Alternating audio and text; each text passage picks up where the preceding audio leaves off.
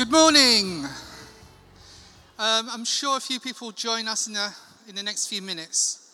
Um, but whilst we're waiting for everyone to sort of, sort of gather and be in the right place at the right time and all of those things, um, what I want to do is to just suggest that in groups of two or three, doesn't matter who you are, just people nearest to you, I just want you to have a quick discussion.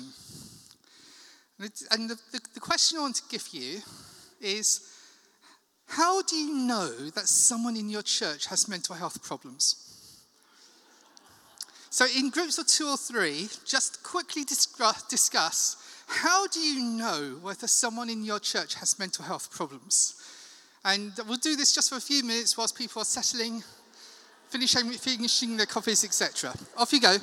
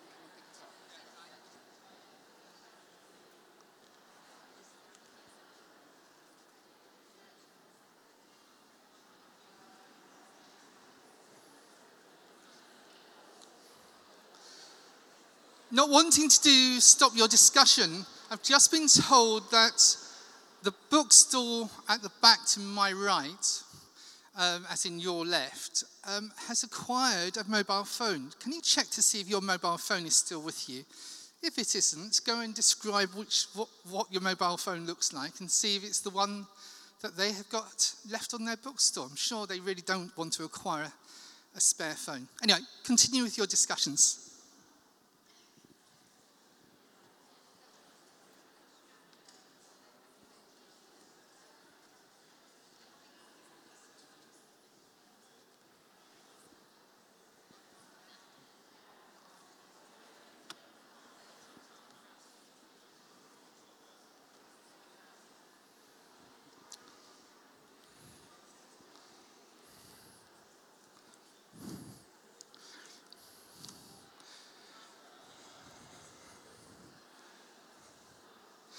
Okay, I'm sure you've got lots of interesting bits, but uh, in a room this size, I'm not going to take feedback.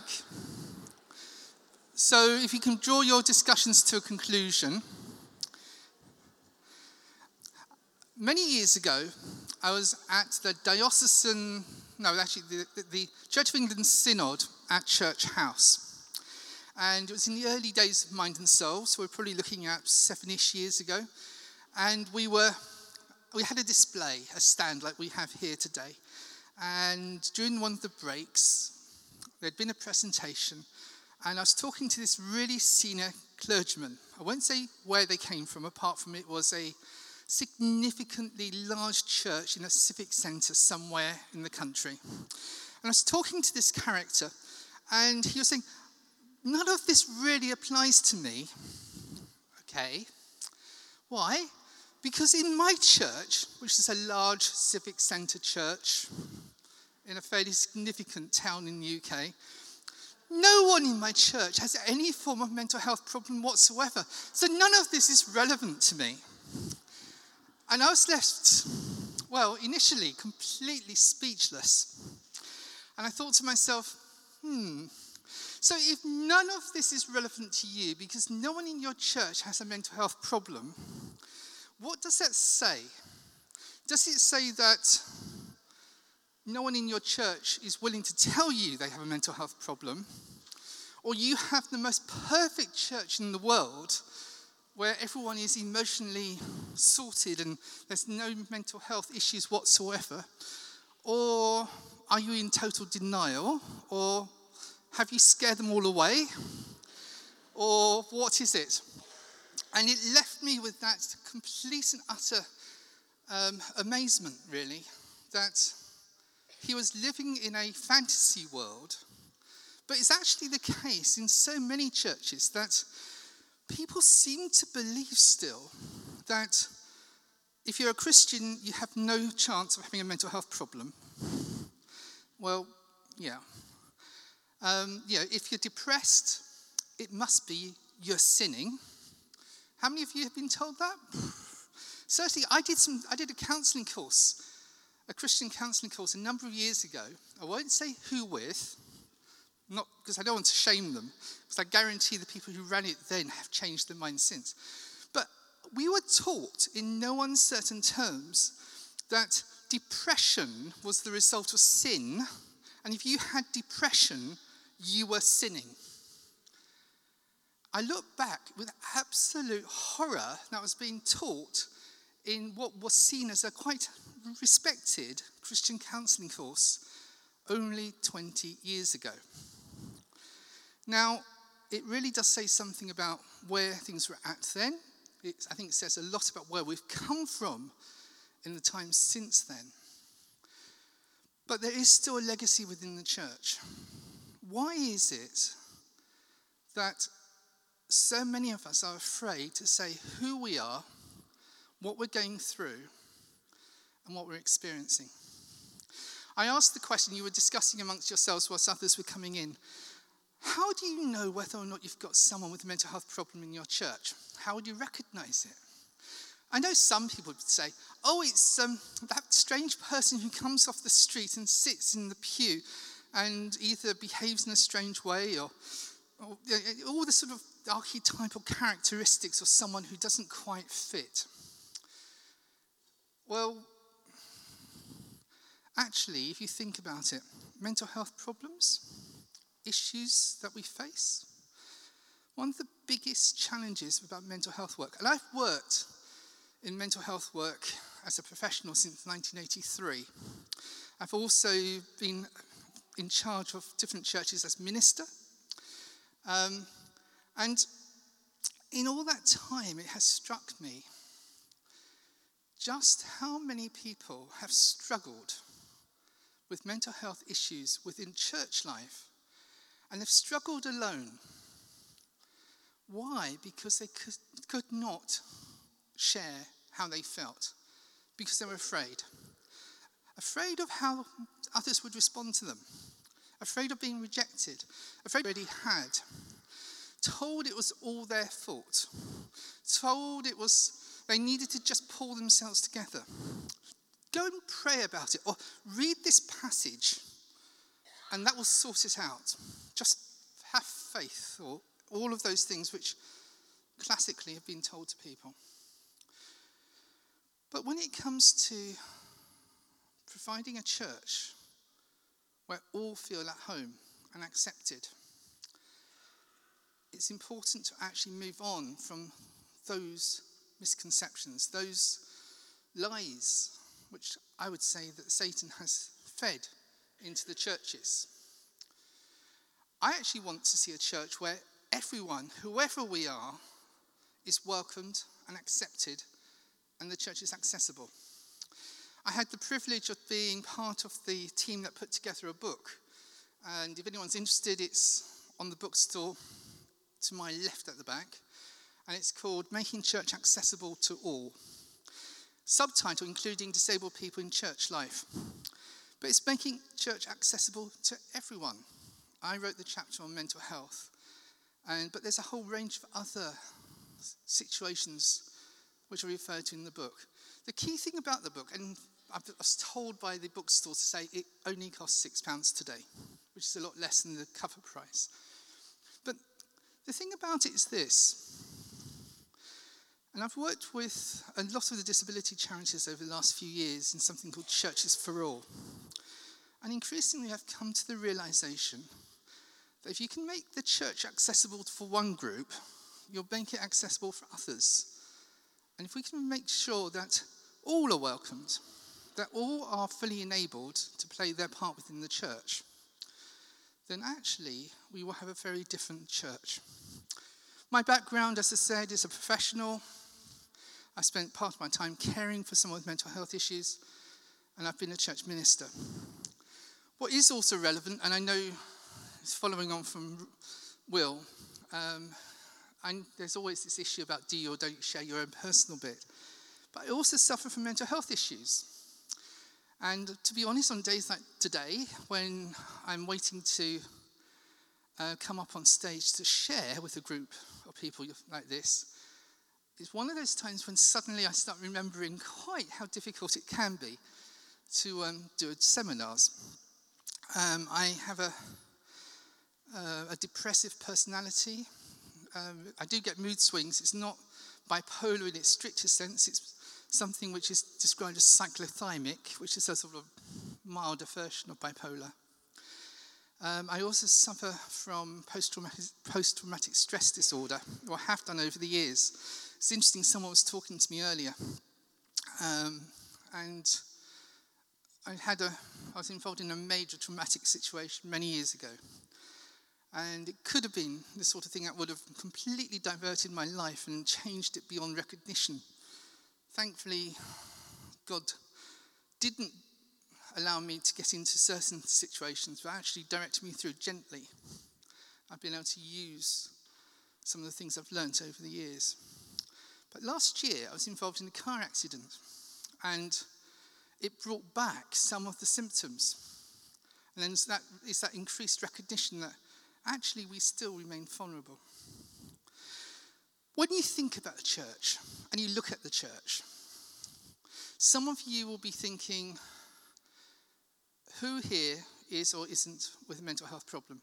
Now, let's be realistic. You've heard the statistic 23% of a population, of the adult population, is likely to have some form of diagnosable mental disorder, mental health problem that could warrant seeing a GP in any one year. We all gave that stat earlier. 23%, 25%, it's very slightly in how it's described. However, how many people take that seriously? For many years, I worked with people with schizophrenia as part of what was the National Schizophrenia Fellowship. That's about one in a hundred people, 1%. And therefore, in theory, probably 1% of the church. Bipolar, probably about the similar proportion. And you could look at other fairly serious mental health issues.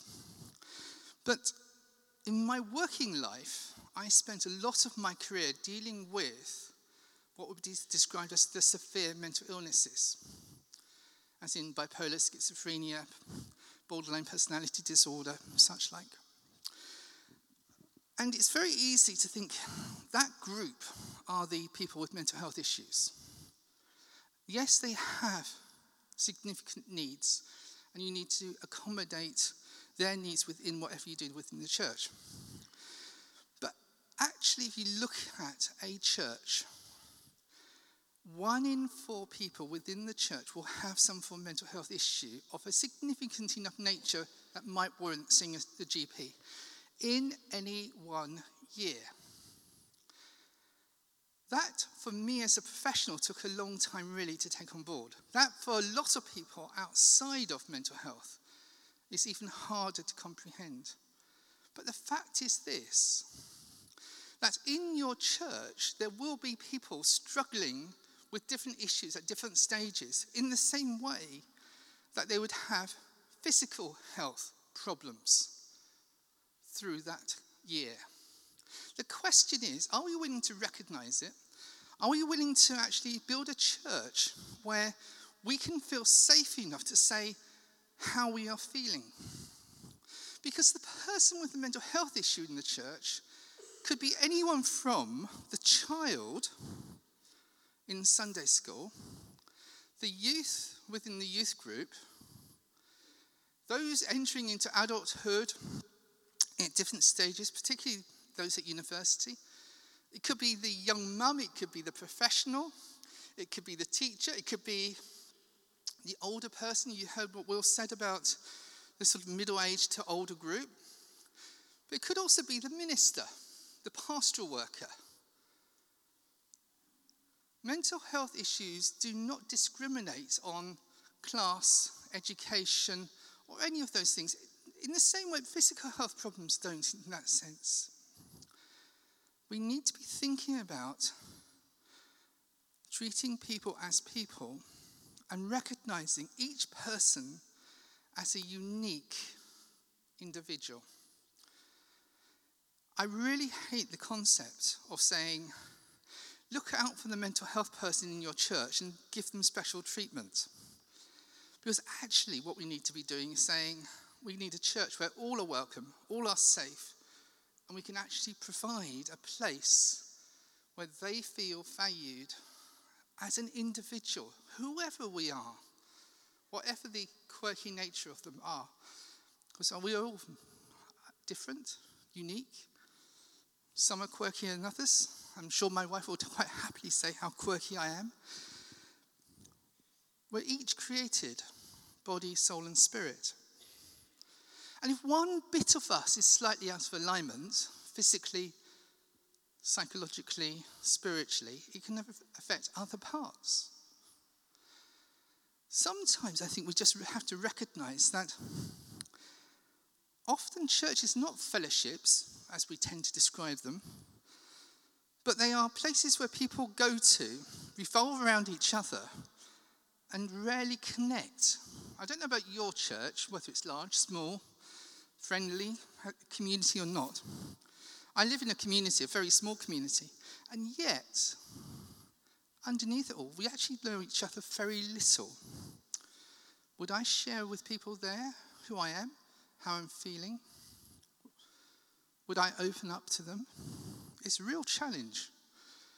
Until we become a proper family where we can share together, we're always going to have that struggle of openness and honesty whoever we are, whatever condition we have, we all have spiritual needs. Mental health issues do not negate our need for a spiritual life. Even if you have a severe mental illness, you still have a spiritual being.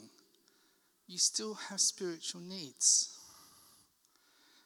At one point, I was invited in by one of the big prayer ministries to give uh, consultancy advice about praying for someone with a serious mental illness.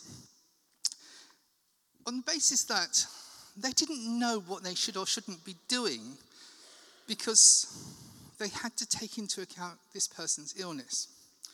And they basically saw it as being because they were on medication, you couldn't really pray for them, you couldn't really deal with them. And I was really concerned because in a sense, they were almost saying, because they had this diagnosis, they ceased to have a normal spiritual need. We are all spiritual beings. And they needed prayer, support. They needed to be treated in the same way as anyone else was but taking into account anything specific which related to their condition.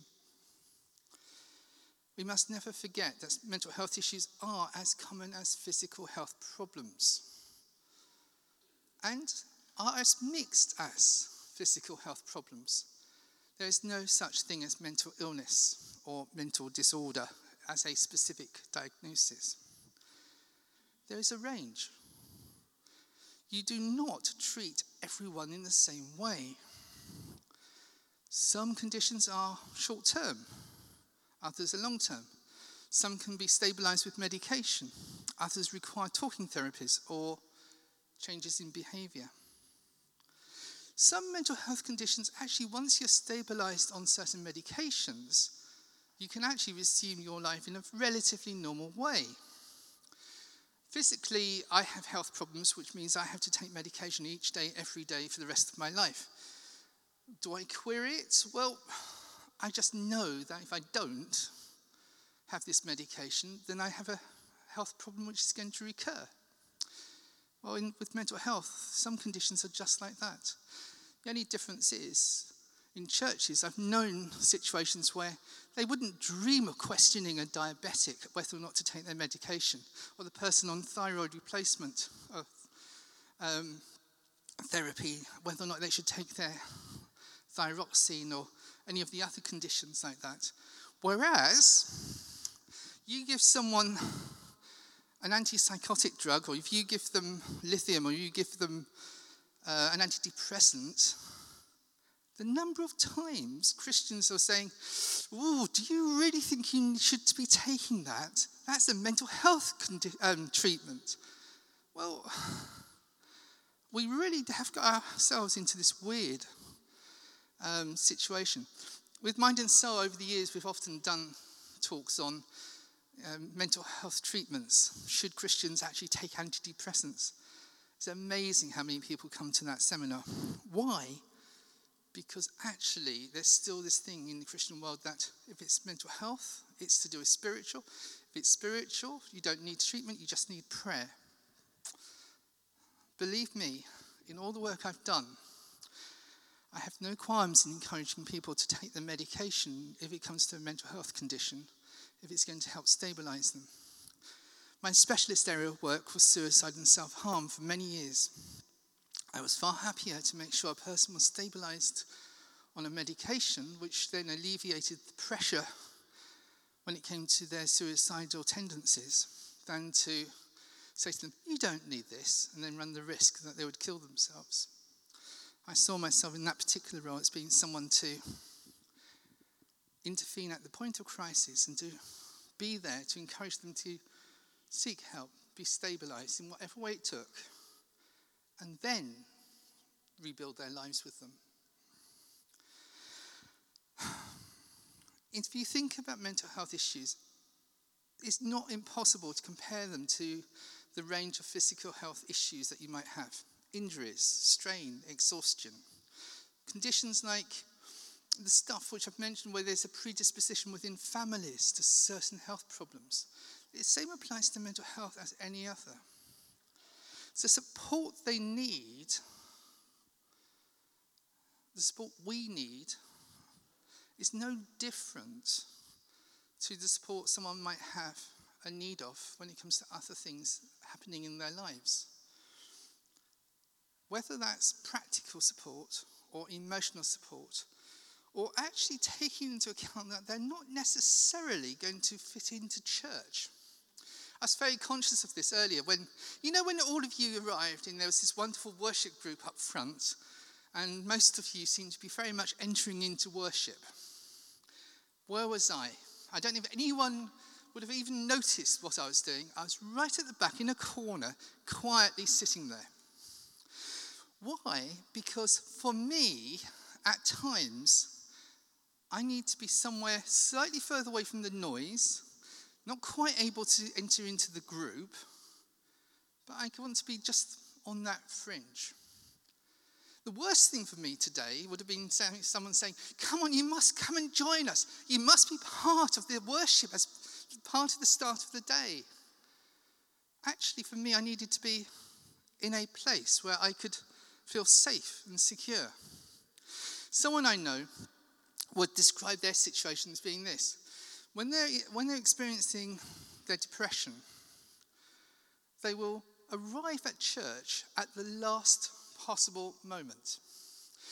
The point being when they come through a door and they know that the hymn has started. So the welcomers are beginning to actually look after, sort of focus on the worship so they can slip in. They can slip somewhere at the back, assuming well, Uh, there's some seats left. And they can just be there without being feeling crowded, without feeling that they've got to get into a discussion with people. The same person would say, the worst thing for them would be to be made to stay for the coffee after the church. What they will do is to slip out in the last hymn. They still have a spiritual need. For them, church is just as important as it's ever been. And they're there to meet with God.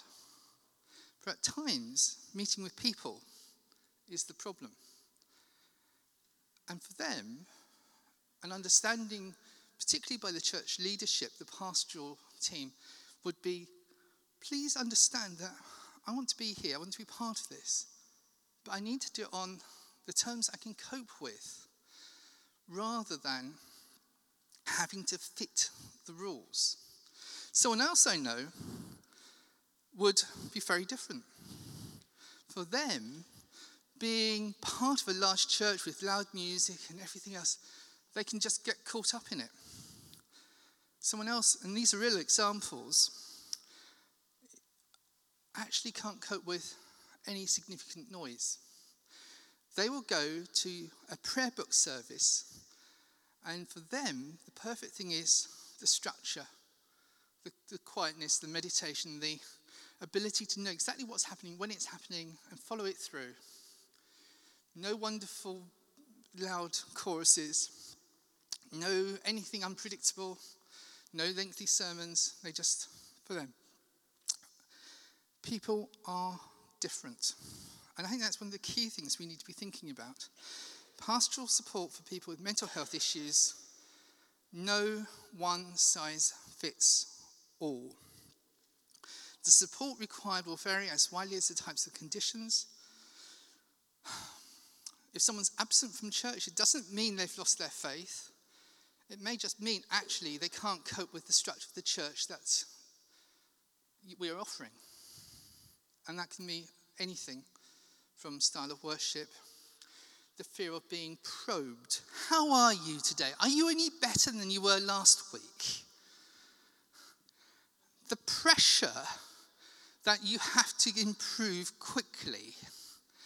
Oh, do you want me to pray for you? Or did my prayer for you last week have any effect? Making you feel guilty when you actually would, if you're honest, say, no, it didn't. Because actually, that wasn't what I needed, or what's that effect? Do you, do you see what I mean? I've worked in and around the healing ministry for decades, but the fact is, that often when someone has a mental health issue, particularly say they're depressed and going through that depths of depression, what they need is someone to be there, not to put pressure on, someone to support, to actually get to know what is actually needed in this time to help me through, rather than I'll pray for you, and the expectation is you have to get better. If you don't get better, it's your fault. Or words to that effect. Sometimes church in its structured environment, it just isn't helpful at any one time. But as I said, others may find it actually helpful having structure. Some churches I know have been incredibly good at putting on groups for people with mental health problems. And I used to run day centres and do all sorts of stuff like that, which is fine, apart from what you try to do is you try to create something and say, you have to fit into what I'm offering. So the church that offers the Wednesday group for the people with mental health problems, uh, where you come along and we'll tell you what you need. Actually, mental health services on the whole have moved on a bit from there uh, over the years. But the fact is, you may have a few people within your church, particularly if you've got links with people with quite severe mental, uh, mental health problems which are enduring. You may have a group within your area that would fit certain types of groupings. But the fact is, we need to be really careful. And one concept I was involved with many years ago was the offering of a meeting place where people were invited to come and meet together. Whether you were lonely, isolated, had a mental health problem, retired, or whatever it was, but you had trained volunteers who could work with individuals as individuals and also work with small groups, as small groups within the context of something which was wider and more open. And in fact, what we ended up having was the place being used by some, the community psychiatric nurses to see their, um, their patients, the person that they were looking after. And you actually, we worked really closely together. But it did mean that individuals could come to it and just be, or come to it and be supported in special ways. But the important thing was to actually treat people as individuals, as opposed to saying, you've got to fit this model. Some people really will find it very hard to cope with um, long sermons. Others will find it very hard to um, cope with a situation where you ask a rhetorical question and they just answer you back. I don't know how many of you have been in churches where I, I used to have a church where within its catchment area we had a mental health residential unit. And because of my interest in mental health, and because I'd encouraged the church to be open and welcoming and all of those things, little did they realize what they were opening themselves up to. Um, we actually had, at one stage, half the, attendees at a church coming from the local residential home, which somewhat changed the dynamics of the church, which was an issue in its own right. But it did mean that I had to get into a, get used to the situation of if you did a rhetorical question in your talk, you'd get three answers from the congregation. But you also had to get used to the point that in the service, you might well have different people going out to different stages. It wasn't a reaction to your talk, it was actually they needed a loo break. The medication that they were on was making them restless and sort of jittery, or they, as lots of people who've been in, in the mental health world for quite a long time, rely quite heavily on smoking as part of their self medication. And so they were having their fag break because they were smoking so many an hour. And if you have an hour service, it's quite difficult to not smoke for an hour if you are used to smoking however many an hour. And so our church changed from this village chapel, which had a certain group of people, some of whom had been there for years, to this village chapel where you had quite a number of different people coming to it with different interests, different styles, different behaviors. It's, we had quite a few of them come to faith, be baptized, and really spiritually have wonderful journeys. And yet, actually, the flip side of that was um, it was a challenge to the, the church members that actually their church was changing. Interestingly enough, the next church I went to we did something similar. But um, one of the uh, long standing church families, the wife came up to me and said, Do you realize what you've done to our nice little church?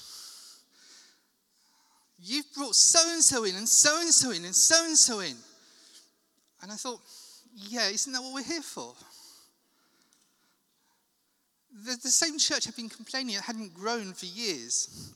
I can understand why they hadn't grown for years because actually it was so wonderfully sort of um, closed.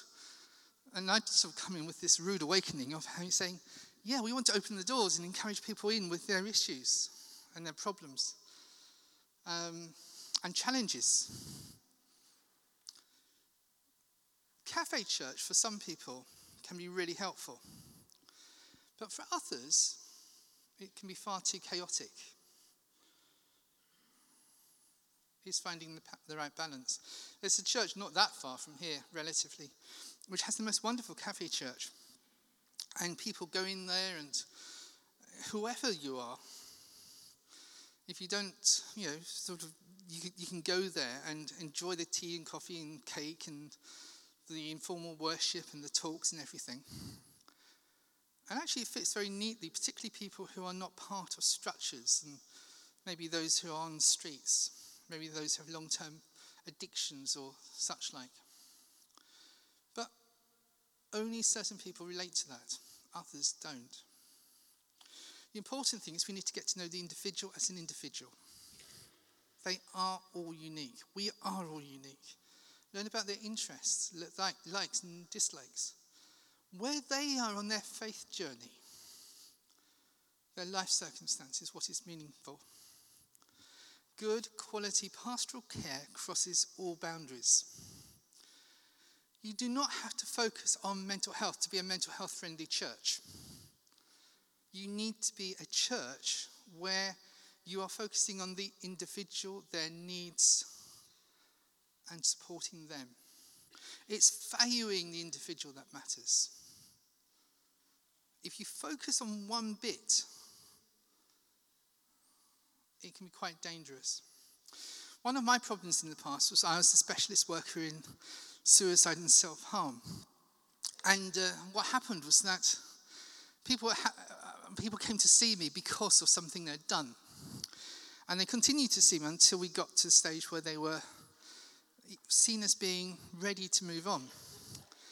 One of the most wonderful times I can remember was when one of my clients came to me and said, I hope you don't mind, but I think it's time to move on.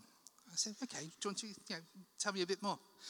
And he was saying, well, I came to you because of this that had happened. And we've talked, we've worked through the issues. But now, whenever I'm with you, it reminds me of why I came to you. I was the specialist worker in deliberate self harm. And for him, the time to move on was that he wanted to be to release himself from the identity to, to, to me as the worker. But I learned from that just how important it is that for some people, particularly for him, in that although seeing me actually brought with, with me access to resources, it also brought with it a label, an identification, a link. One of the biggest challenges of in church, but also I run a confidential helpline called Lifeline, and details are out there in the foyer. When people phone up and they talk about having a mental health issue, what we must do is avoid seeing the person as the schizophrenic, or the depressive, or the self harmer, or the this or that. Because actually, if you end up focusing on the condition, we lose touch of them being a real person with real needs, who is spiritual, who has an identity. And it is so easy to get fixed in your mind that this is so and so and this is. In the same way, the person in the wheelchair, you see them as being the disabled person rather than being Hayden or any of the others who are here today. Does it make sense? But actually, breaking that mentality is quite a challenge at times because you're always being mindful about the need. And yet, actually, when someone phones our helpline and we know that they are one of the regular callers who has schizophrenia, actually, what may be the issue in their life today is actually that England lost the rugby match. And for them, they are disappointed. That's got nothing to do with their schizophrenia. That's to do with something in life. And they share that with hundreds of thousands of people who experienced that situation. On a funny basis, I happened to be in Wales the day of a match. I felt very much that I was an outsider in a Welsh speaking part of Wales. Um, What you need to do is to think about boundaries, yes. Um, think about normal boundaries in life. But do not get to the stage of saying, I need to impose something special. Do you know people in your church? I was speaking to someone yesterday afternoon about today's talk. And they said, There's this person in my church who I think might have a mental health problem, but I don't know how to ask them. And then we started a conversation. And it transpires they're part of the pastoral cell group. And I tried to get some understanding of how well do you know this person? Have you ever spoken to them? And what struck me was rather than actually getting to know who this person is and how they feel and what's going on in their life, they were trying to identify whether or not they had a problem. And yet, in a way, for them, I think the starting point needed to be get to know them a bit. Because only when we get to know people, have relationships, and actually begin to be us with them, and enable them to be themselves with us, that it really becomes quite important. It may be you are seeing significant changes in a person. If you know someone well and you're seeing changes, it may be they're going through a hard time. They may be being stressed, may be depressed. See what the changes are changes in mood, changes in behavior, changes in attitudes. But don't start saying, you must go to the doctor. But see, see how they are. So be supportive, be there for people. If you are part of the pastoral team and you do see alarms, raise the alarms within the team. Don't get to the point where you're sort of identifying someone as being, let's be wary with this person. We need to listen to what they're saying and share and look at what's there. If you do have someone in your church who has a diagnosis, there is no harm in finding out a bit about what the diagnosis is and what the condition is. The Mental Health Access Pack very much offers you basic information about some of the conditions. The Mind and Soul website offers more. And at times, there is absolutely no harm in talking to the professionals. Some professionals are much more open to working with churches than others. In different areas where I've worked, you've actually had mental health stroke church community liaison groups. And we've also at times had working between the minister and pastoral workers and some of the community workers from the mental health team, particularly when it comes to uh, people who the church is supporting in an informal way to such a degree it's actually worth having them being included in some of the even community care plans. It's not a them and us from the point of view of the church and the devil incarnate called the psychiatric services. You might laugh at that thought as being the psychiatric services being the devil's incarnate, but actually, I've known numerous Christians see them over there as being aliens and being you know, the people you have to avoid, even if some of them are also Christians. We need to be really careful there because actually, one of the reasons why Mind and Soul was brought into existence was to be an interface between the church and the mental health services. To say to the church, be aware of mental health needs and they are real and they exist in the church as much as they exist anywhere else. And to say to the mental health world, be aware of the spiritual needs of people. And just because a person talks about spiritual things, it doesn't mean it's part of their psychosis. If I had the time, I'd take you through a list of 15 examples that I use sometimes with sem- in, in seminars where they're based on real people with real reports. And I say to, to Christians and non Christians, okay, which of these are indicative of a mental health issue, and which of these are indicative of normal spiritual life within one or other Christian church? If I was to give it to you today, believe me, there would not be agreement amongst you, depending on your church background. And certainly, if you have secular mental health workers, some of them really do struggle to understand that some of these things are actually normal Christian faith bits. Speaking in tongues, prophecy, words of knowledge.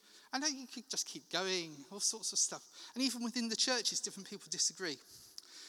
But the fact is, the number of times over the years I have known Christians go into the consulting room and talk about their faith, and it's been noted in their file that they're showing florid symptoms of psychosis, when actually, if they said the same things in the church, it would not be out of place.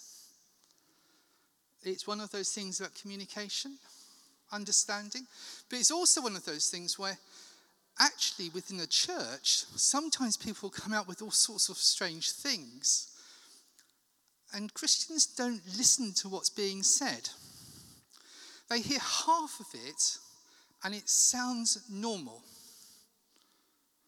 as in normal spiritual stuff. But they miss the bits which are somewhat out of the norm. Um, the most extreme example I can give you was the person who read that Abraham was told to take his son Isaac to uh, sacrifice him. And one of my clients read it and decided to take his children to the local beach and um, was going to sacrifice them. Now, to me, as a Christian, I um, was pretty sure that wasn't from God as a Christian mental health worker. One of my colleagues, who was a non Christian, wasn't quite sure whether this might be something meaningful to hit this person as a Christian or not. And it was all, all these questions. But when I used that example as part of this group discussion, the number of people who said, oh, yeah, that could be real. Sorry, am I hearing you right? That could be real? That God might be calling this individual to sacrifice his children on the beach in such and such a place. We need to be careful, but we need to be listening. That's an extreme example. I could give you lots of others to be wary of. Often people are fearful about having people with mental health problems in the church. Even if a person is suffering from a severe mental illness, they're much more at risk of harming themselves than harming so- someone else. I've been around the mental health world a long time, and at times, yes, I have been afraid. But most of the time, it's been trying to make sure that a person is protected against something which potentially could harm themselves.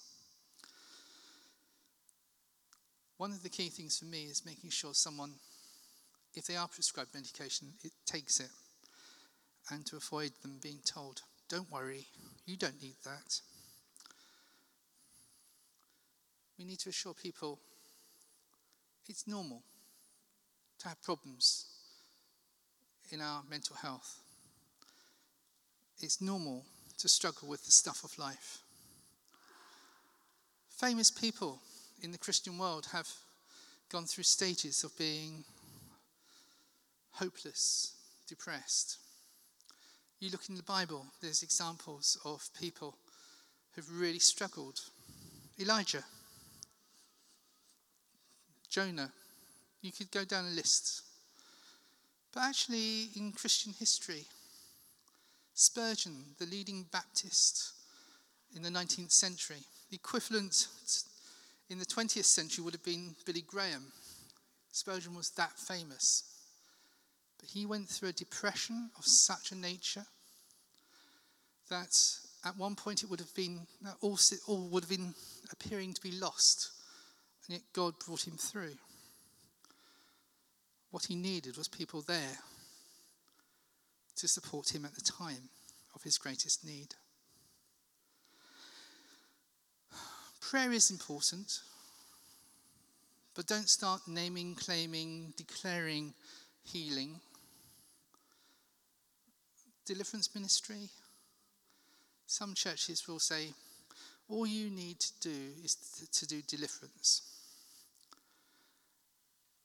I've probably been involved in the deliverance ministry for 30 years if I truly had found a way of using deliverance as being the way of releasing people from mental health problems, I wouldn't be here today.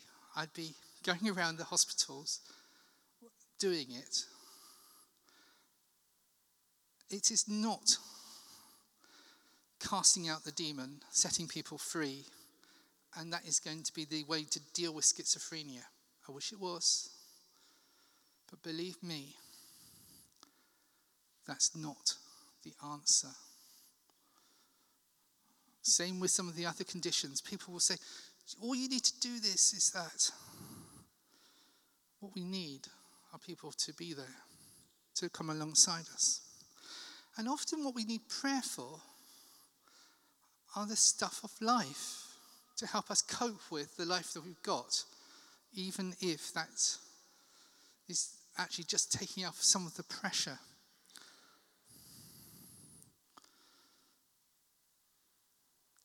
A person with mental health problems, yes, is a sinner, but so are you.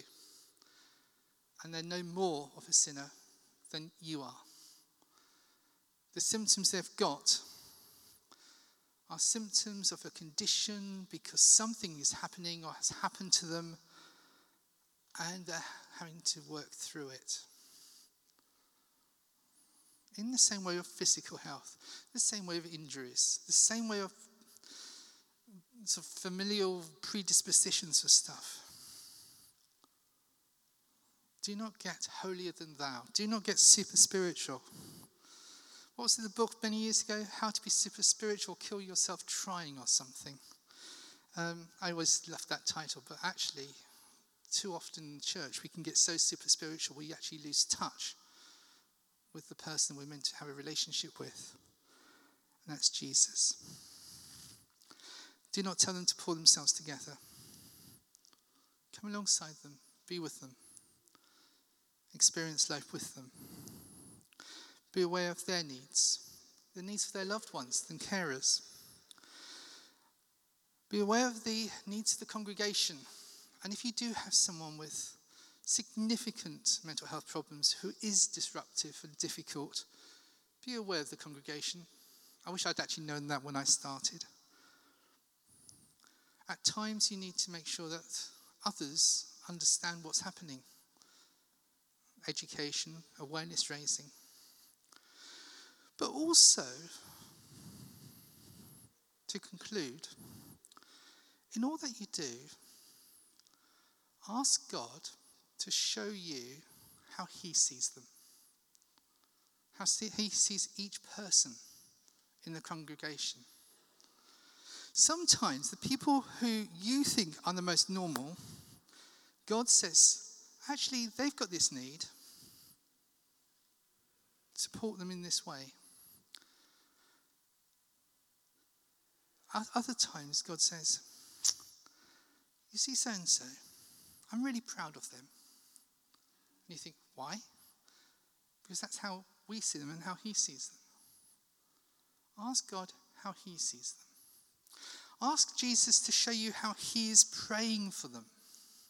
Remember, Jesus is there interceding on our behalf before the Father.